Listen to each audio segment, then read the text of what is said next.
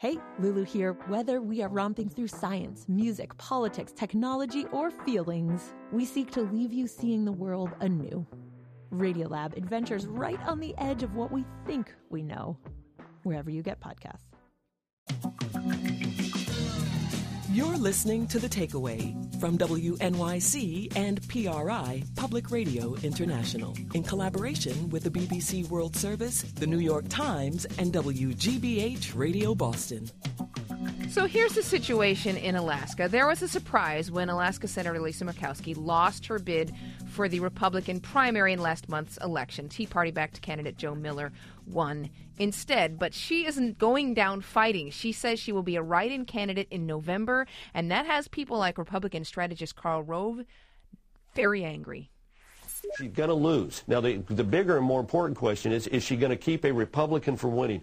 Who would have thought that one of the most conservative states in the country ran the risk of having two liberal Democrats who followed the Obama line representing it in the United States Senate? And that's what she could do as a spoil sport. This is sad and sorry. Joining us now is Takeaways Washington correspondent Todd Zwillich. Good morning, Todd. Hi, good morning, Celeste. First of all, is there actually a possibility that we would have two Democrats uh, in this representing Alaska in the Senate?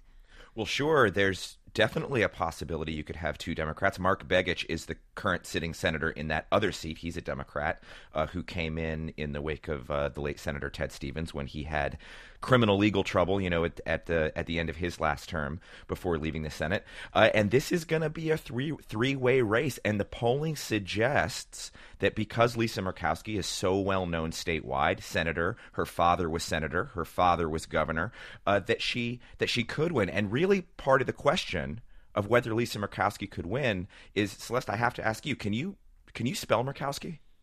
Well, right now, I, can yeah, you spell of it? course I can. M M U R K O W S K I. What is this? The Ah. spelling segment here? Yeah, I can Well, spell it. It, well, Karl Rove Spell seems Zwillich, to hey. yeah, well, exactly. And if I were running for Senate in Alaska, it might be the exact same part of the problem. Spells Willick. Well, Karl Rove seems to think that Lisa Murkowski's chances are dim and that they might actually hinge on people being able to spell Murkowski. Listen to Karl Rove. Absolutely no, she can't win. Under the law, you have to carefully spell the name exactly correct. I- have Everybody go to your pencil and paper and write down the name Murkowski and see if you got it right. No, no she's going to lose. Well, I mean, Karl Rove sounds extremely perturbed, and, and one has Yeah. to. I mean, he, I mean, thinks the man doth protest too much. We have to remember that Joe Lieberman lost the Democratic primary in in Connecticut, and then ran as an independent and won. I mean, Karl Rove seems uh, concerned not that Lisa Murkowski is going to win, but that she's going to split the Republican vote and get a Democrat in the seat. Exactly. And it, this is also about party influence and party politics. Joe Miller won the Republican nomination, and the party is firmly behind him. You look in Delaware, uh, the party was firmly behind Mike Castle and really tried to tear apart the uh, Tea Party candidate there, Christine O'Donnell, and, and their intent was clear, and they lost that race too.